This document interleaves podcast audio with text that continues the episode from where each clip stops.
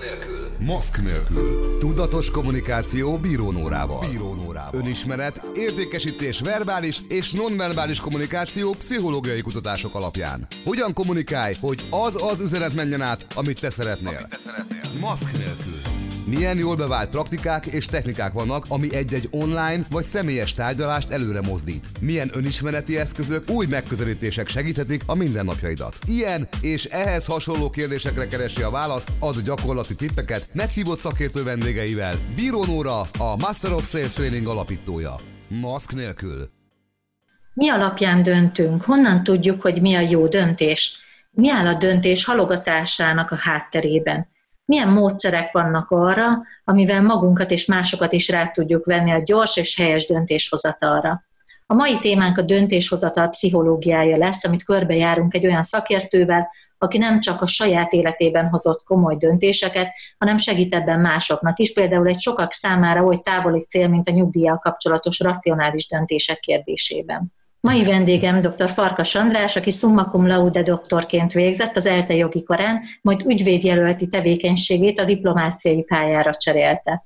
Ezt a komoly döntését követően ismét irányt váltott, és nagy nemzetközi biztosítótársaságok, majd pénzügyi közvetítő cégek felsővezetője lett. Ma már mindenki csak nyugdíjgurúként emlegeti, nyugdíjszakértőként rendszeresen publikál a médiában, előadásokat tart, a Facebookon már 78 ezeren követik, és posztjait havonta egy millióan olvassák. András a Legyőzhetetlen című könyv szerzője. Sok szeretettel köszöntelek, András! Szervusz, Nóra! Már régóta ismerjük egymást, kiszámoltam, hogy már több mint 12 éve, és nagyjából ekkor hallottalak először előadni a konszenzus elvéről. Ez ugye annyit jelent, hogy azt tesszük, amit a többség tesz körülöttünk, követjük a nyájat, és ez is meghatározza a döntéseinket. Ez egyfajta pszichológiai jelv, de mindig azt hiszük, hogy mi persze mások vagyunk, mi máshogy döntünk. Te nap mint nap azzal foglalkozol, hogy a nyugdíjjal kapcsolatos számokat, adatokat az emberek elé tárt, ami hat ránk racionálisan. Mit gondolsz, hogy mennyire tudjuk a döntéseinket befolyásolni racionálisan? Van egyáltalán esélyünk erre, vagy megyünk egyszerűen a tömeg után? Mindig van esélyünk arra, hogy racionális döntést hozzunk, de Szeretném előre bocsátani, hogy a, az összes döntésünk elsődlegesen érzelmi alapon születik meg, és utólag racionalizáljuk az érzelmi döntésünket.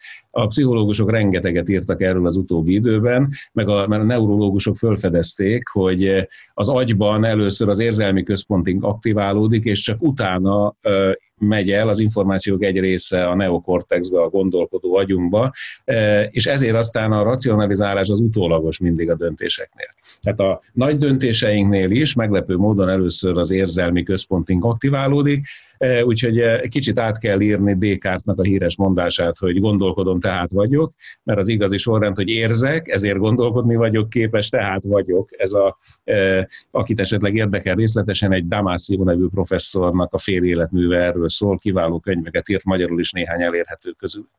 Tehát lehet természetesen racionális döntést hozni, én is rengeteget gondolkodtam ezen, és a, a egyik könyvemben kifejtettem a az új döntés elméletemet, amiben olyan nagyon sok újdonság nincs, mert minden onnan indul ki, hogy nincs olyan, hogy nagy döntés. Minden egyes nagy döntésünk millió picike döntés eredője. Tehát millió picike döntés hozunk meg folyamatosan, egyfolytában párbeszédben állunk saját magunkkal, és a millió picike döntésekből adódik majd össze az a bizonyos nagy döntés, amit olyan sokan szeretnének megváltoztatni bennünk, vagy rávenni minket, hogy hozzunk egy nagy döntést, de mindig picike döntéseket hozunk, és itt a dolog lényege, egy kis döntés mindig könnyű meghozni. Mert nem azt mondom én, hogy rendszerető vagyok-e, mert az egy nagy döntés, hogy rendszerető vagyok. Az, az abból áll össze, hogy kiviszem-e a szemetet, hogy kiviszem-e a, a poharat az asztalról, hogy elmosogatok-e, hogy kiporszívózok-e, hogy rendbe rakom-e a ruhákat. Milliónyi apró picike döntésből áll össze az a nagy döntés, hogy szeretem-e a rendet, vagy hogy eldöntöttem, hogy én most rendszerető leszek. Ilyen, vagy hogy én most tisztességes leszek. A tisztesség is egy millió picike apró döntésből áll össze. Hogy ma nem fog kiabálni az emberekkel, nem leszek pokróc, nem fogom őket átverni. Millió apró pici döntés, amiket könnyű meghozni. A következő a döntés elméletemben az, hogy ezt a sok kicsi döntésről hogy tudom eldönteni, hogy jó döntés vagy rossz döntés. Mert a jó döntés az, az én tapasztalataim szerint egy egészen picikét mindig nehezebb, mint a rossz döntés. Ugye ez a, talán a termodinamika második alaptételével van összefüggésben, az entrópiával, hogy a rendetlenségnek egy milliárd fajtája van, de a rendnek csak egy. Tehát mindig sokkal könnyebb rendetlenség irányába elmenni, a kisebb ellenállás irányába elmenni, tehát könnyebb egy olyan döntést meghozni, ami azt mondja, hogy hát most nem viszem ki a szemetet, hát most nem viszem ki ezt a koszos poharat, most nem mosogatok el, majd lesz valahogy. És akkor innen jön a harmadik elem, hogy könnyű eldönteni, hogy egy picike döntés jó-e vagy rossz-e, mert ha az a célom, hogy rend legyen a lakásban, akkor az a picike döntés, hogy kiviszem a használt poharat, az egy jó döntés. Ha az a döntést hozom meg, amit sokkal könnyebb meghozni, hogy nem viszem ki a poharat, mert inkább ücsörgök tovább, és iszogatok egy másik pohárból, akkor az pedig mivel könnyebb döntés, nagyjából tudhatom, hogy az a rosszabb döntés lesz. Tehát a jó és a rossz döntéseknél nem az óriási etikai problémáknál indul a gondolkodás, hanem ezeknél a picikéknél. Azért is neveztem el a döntés elméletemet a kvantumos döntés elméletnek, mert a pici kis kvantumokból áll össze, mint ahogy a tér és az idő, meg az anyag, meg az energia is kvantumos szerkezetű, ugyanúgy a döntéseink is ilyen picike dolgokból állnak össze. És utána, ami e, számomra a leghasználhatóbb ebbe a döntés elméletemben, hogy azt mondtam, hogy egyetlen egy döntés van, az igen. Minden más csak ennek a variációja. Tehát az abszolút alapkavantum az az, hogy igen. Igen, megcsinálom. Yes, I can do it. Hm? A, csak csinált. Az igen döntés az alap, és ennek a negatív igen, ugye az a nem, az az, az ellentetje, és a kettőnek különféle változatait tudom meghozni, de mivel millió picike döntést kell meghoznom, nem kell soha a nagy döntésekkel kell foglalkozni. A nagy döntések mindig az eredője ennek a sok picikének. Tehát ez volt az első tételem a döntés elmélettel kapcsolatban. Aztán, amit hallhattál tőlem előadást, az a tőzsdei magatartásunkkal lehetett kapcsolatban, ha jól emlékszem, mert az ember tökéletesen hülyén képes a tőzsdén viselkedni. Tehát ott tényleg úgy viselkedünk, mint a birkák, mindenki elad, én is eladok. És csak utána rágom a körmömet, hogy atya úristen, hát én most realizáltam a veszteséget. A mi szakmánkban mi tudjuk, hogy a emberek akkor veszítenek a befektetéseiken, amikor megijednek, követik a nyájat, és pontosan ugyanazt csinálják, mint a többiek, ebből következőleg folyamatosan képesek veszíteni. És mivel a e, döntéseinkre nem emlékszünk, tehát a, a mi emlékezetünk patológikusan rövid, különösen, hogyha pénzügyekről van szó, ezért képesek vagyunk ugyanazokat a hibákat folyamatosan elkövetni életünk során, és menni továbbra is a nyáj ellen óriási erőfeszítése van ahhoz szükség, hogy ne a nyájjal együtt döntsünk mondjuk a pénzügyekben. Ezt folyamatosan látjuk nem csak a tőzsdei befektetéseknél, hanem mondjuk a nyugdíjbiztosítások tekintetében is. És akkor elkezdtem nagyon komolyan foglalkozni a döntés elmélettel, hiszen például a, a mi hivatásunk, a életbiztosítások értékesítése, amit ugye én már 25 éve csinálok, és te is azért jócskán részt vettél ebben, bebizonyosodott, hogy ez messze a legnehezebb hivatások egyik a világon, mert egy megfoghatatlan váratlan jövőbeni ígéretet kell realizálnunk a jelenben, és azt mondani, hogy ezért a megfoghatatlan jövőbeni ígéretért most áldoz be egy csomó dolgot a jelenben, tehát most vonjad el magadtól a mostani fogyasztásod fedezetének egy részét azért, hogy majd jövőre, de nem jövőre, hanem 20 év múlva, 25 év múlva, 30 év múlva legyen fedezeted a fogyasztásodra. Ez egy pokolian nehéz döntés, és itt jön be a döntés elméletnek az a része, amikor azt kezdték el elemezni a tudósok, ennek is könyvtárnyi szakirodalma van, hogy mi a túróhat a döntéseinkre. Tehát mitől hozunk meg egy döntést, vagy mitől nem hozunk meg egy döntést. Többféle döntéselmélet létezik. Milyen jellemzői vannak a döntéseinknek, milyen elemekből áll össze egy-egy döntésünk? Összesen négy elem határozza meg a döntéseinket. Ez nem sok. Összesen négy elemre vezethető vissza. Most függetlenül attól az én kvantumos döntés elméletem még ennél is egyszerűbb, bár abban is ott volt az, hogy sok picike apró döntés, de a emberi döntések befolyásolói tényezői közül, ha hiszed, hanem az első az az, magától értetődik, hogy mennyire nehéz a döntés. Nyilván egy nagyon nehéz döntést nagyon nehezen hozunk meg, látszólag de a nehézsége a döntésnek az egyetlen egy dologtól függ, hogy milyen gyors a visszacsatolás arról, hogy helyesen döntöttünk-e vagy sem. Könnyűnek érzünk egy döntést, hogyha rögtön jön a visszajelzés, hogy helyes volt vagy nem a döntésünk. Ezért imádjuk a sportot, meg a játékokat. Ott azonnali visszajelzés van. Ütök a tenisz ütővel, elmegy a labda a hülye irányba, akkor tudom, hogy ezt elszúrtam, elkezdhetek gyakorolni. És azonnali visszacsatolás van, a partnerem rögtön rám üvölt, hogy rosszul játszott. De ugyanígy van a, a társasjátékokban bárhol, meghozok egy lépést, meghozok egy döntést, abban a pillanatban tudom, hogy jó vagy rossz. Ezért imádjuk a focit is, hát millióféle variációval, de végül is azt látjuk, hogy jaj, de hülye ez a csatár, jaj, de balfék, jaj, de falábú, vagy jaj, de csodálatos. Tehát a visszacsatolásnak a közelsége vagy távolsága, a visszacsatolásnak a gyorsasága az meghatározza, hogy mennyire érzünk nehéznek egy döntést. És most képzeld el, hogy elvileg azt mondjuk, hogy a nehéz döntéseket nehéz meghoznunk. Tudjuk már, hogy millió apró pici döntés eredője egy nehéz döntés is, de nagyon sokszor elkövetjük azt a hibát, hogy életünk igazán nagy nehéz döntéseibe nem kérünk segítséget. Mert az is egy nagyon fontos dolog, hogy egy döntés akkor könnyebb, hogyha többen segítenek a meghozatalában. De például a, a kedvenc példám, hogy a párválasztásban abszolút senkinek a tanácsát nem fogadjuk el, mert azt mondjuk, én szerelmes vagyok ebbe a hölgybe, a hölgy azt mondja, szerelmes vagyok ebbe a pasiba, és kész, onnantól senkinek nincs beleszólása. Ha a szülők megpróbálnak lebeszélni, dupla olyan erővel folytatod a kapcsolatot, vagy tripla erővel. Róma és Júlia. Ha tiltasz valamit, akkor azonnal felerősíted azt a vágyat. Na most Utólag persze nagyon sokszor sajnos rájövünk, hogy hát mekkora hülyék voltunk, és miért nem hallgattunk anyánkra, barátunkra, akárkire, aki megmondta, hogy hát ezzel biztos, hogy tönkre fog menni a kapcsolat. De ezt nem láttuk, mert a szerelem eufóriájában, abban az egyébként teljesen módosult tudatállapotban képtelenek voltunk a döntésnek meggondolni azt a következményeit, ami majd a mindennapi életben elő fog állni. Tehát nincs visszacsatolásunk egy ilyen nagy döntésről, mert csak 5 év, 10 év, 15-20 év együttélés után jön ki, hogy valamit nagyon elszúrtunk.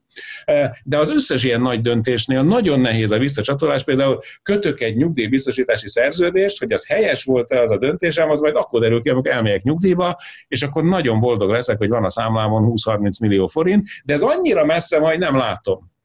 Tehát a visszacsatolásunk annyira távoli, hogy nem érzékeljük a pozitív hatását, ezért annyira nehéznek érezzük a döntést, hogy meg se hozzuk.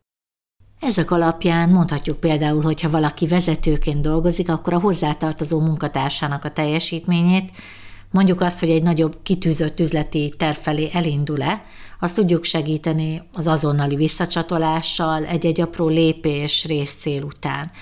Illetve nyilván az sem mindegy, hogy milyen hosszú távú célokat tűzünk ki elé. Még az jutott eszembe, hogy ugyanúgy, hogyha egy értékesítő találkozik egy ügyféllel, és a lezárásnál a kifogásokat szeretném megelőzni, akkor érdemes inkább tanácsadóként fellépni, és nem eladóként, hiszen könnyebb lesz a döntése, az ügyfél döntése, ha mi segítünk neki, illetve ha kisebb, közelebbi lépést mutatjuk meg neki, és arra fókuszál, nem a végcél a nagy döntés, és így az is segítheti, hogy könnyebbnek érezze az egyébként nehéz döntését. Amit említettél András a döntés nehézségével és visszacsatolással kapcsolatban, ez volt az első tényező a döntéssel kapcsolatban. Mi a következő elem? A második óriási erejű hatás, ami meghatározza a döntéseinket, hogy a következmények időbeliségét érezzük, vagy nem.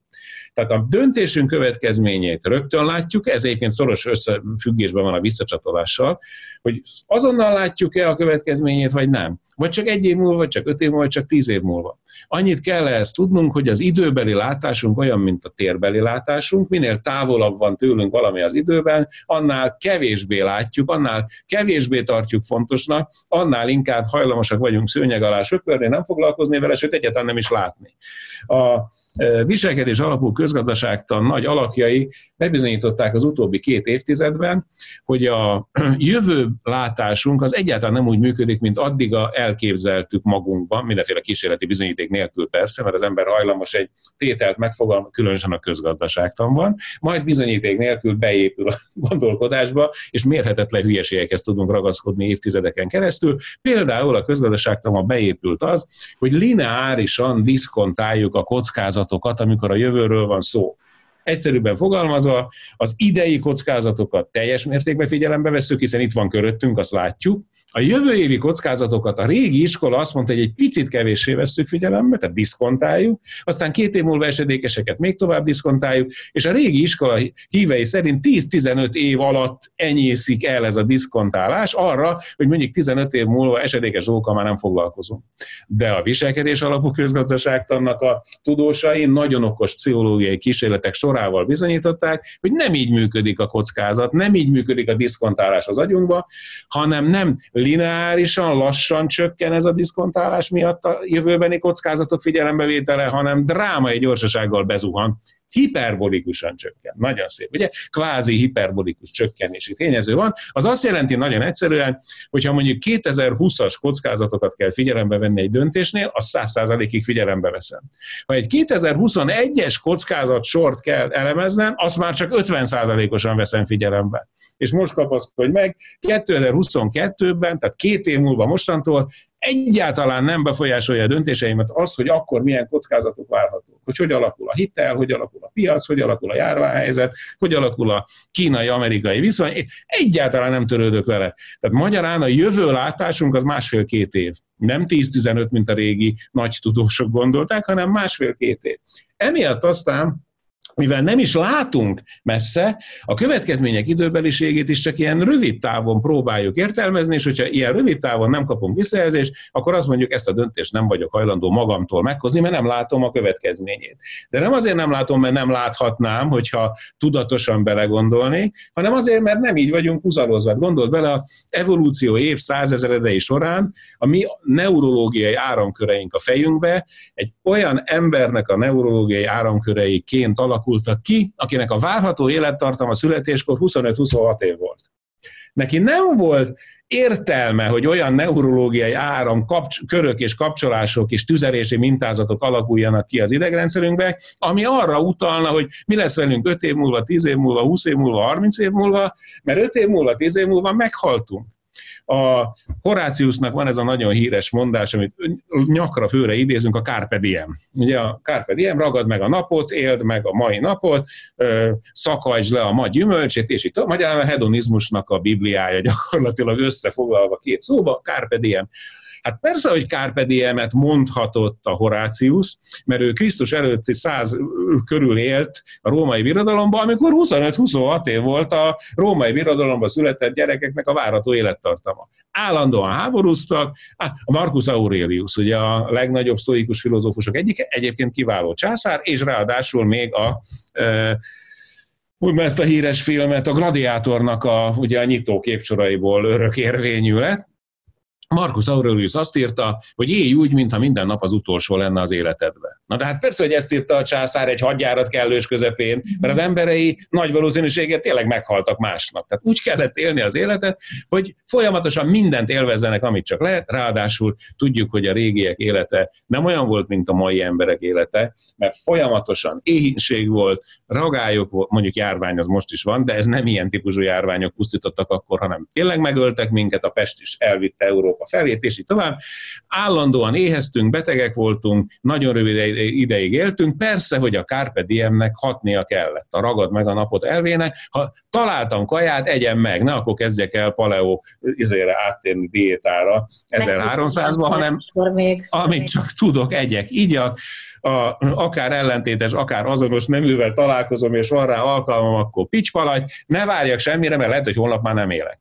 Na most Képzeld el, hogy ez ragad be a fejünkbe. Tehát a döntéseinket ez befolyásolja, ez a, a jelenre való koncentráltság. Én, én úgy hívom ezt, hogy mamiópia, ami nem azt jelenti, hogy a mami annyi ópiumot szívat, hogy több számba látja az anyagot is már, hanem a miópia, mint a rövidlátás, az a jelenre koncentrálja a gondolatainkat, a mára. Tehát nem látjuk azt, hogy mi volt a múltban, nem látjuk azt, hogy mi lesz a jövőben, csak azt látjuk, hogy most mi van, és ennek a mostnak a jó megél, ugye hát erről szól az egész, hogy legyél jelen a jelenben, meg éld át a jelent, meg mindenféle hatalmas iskolák jönnek el ismered a, a tudatos jelenlét, és így tovább. Na, de hát ez azért gond, mert ha nem látjuk a múltat, akkor például azt se látjuk, hogy jobban élünk ma mindannyian itt Európában, mint száz éve egy hercegnő.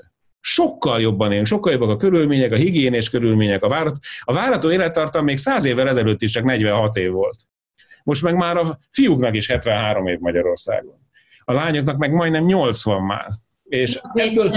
Múlt héten ünnepeltem a egyik legidősebb rokonomnak a szülinapját, száz éves lett.